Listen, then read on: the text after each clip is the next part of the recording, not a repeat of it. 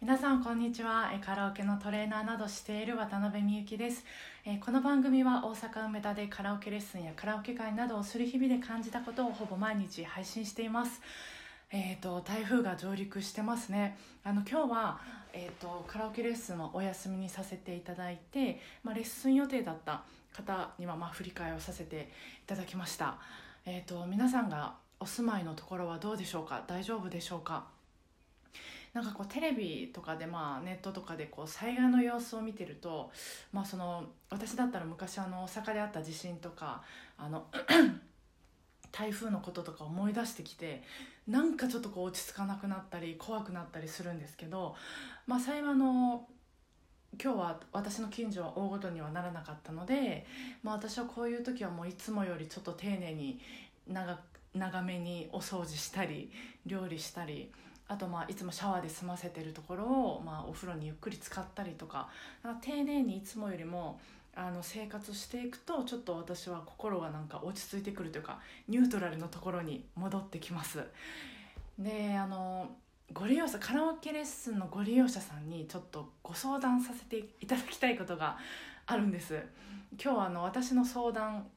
の回です。あの今、まあ、歌うまレベルを測定する測定会っていうのをあのまあご希望者様のみでカラオケレッスンの時間内で行ってたんです。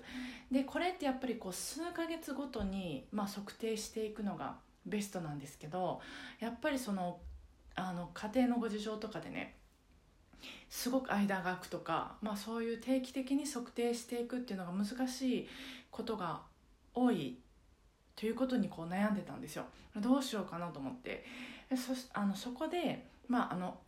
カラオケレッスンで、まあ、ご利用者さんの進化とか成長を感じるたびに、まあ、私からそのことをもう伝えていくっていうのはどうかなと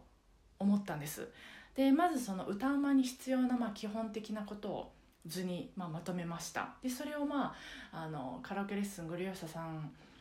に、まあ、画像で LINE とかでメールや LINE で送らせてもらってでそのご利用者さんが、まあ、そのまとめた歌うまに必要なことっていうシートの中にある項目どれか一つでも、まあ、レベルアップしたなって感じるたびにその、まあ、私の